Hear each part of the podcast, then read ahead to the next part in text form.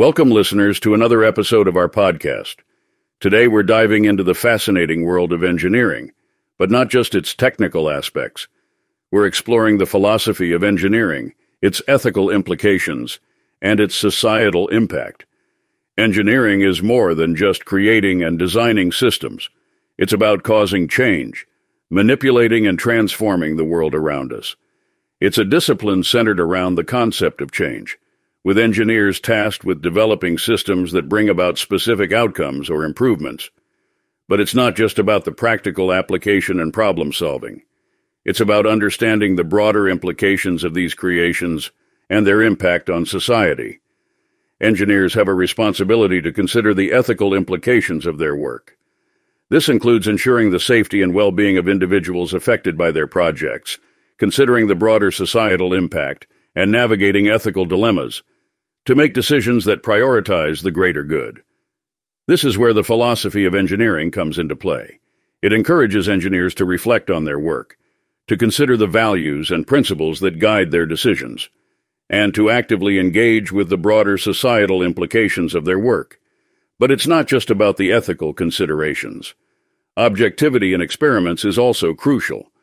Engineers must conduct experiments that are unbiased and free from any personal or external influences to ensure that the results obtained are accurate and reliable. This can be challenging, as engineers may have their own biases or external factors may influence the experiment. Therefore, engineers must be aware of these potential biases and take steps to minimize their impact. The philosophy of engineering also extends to the design process.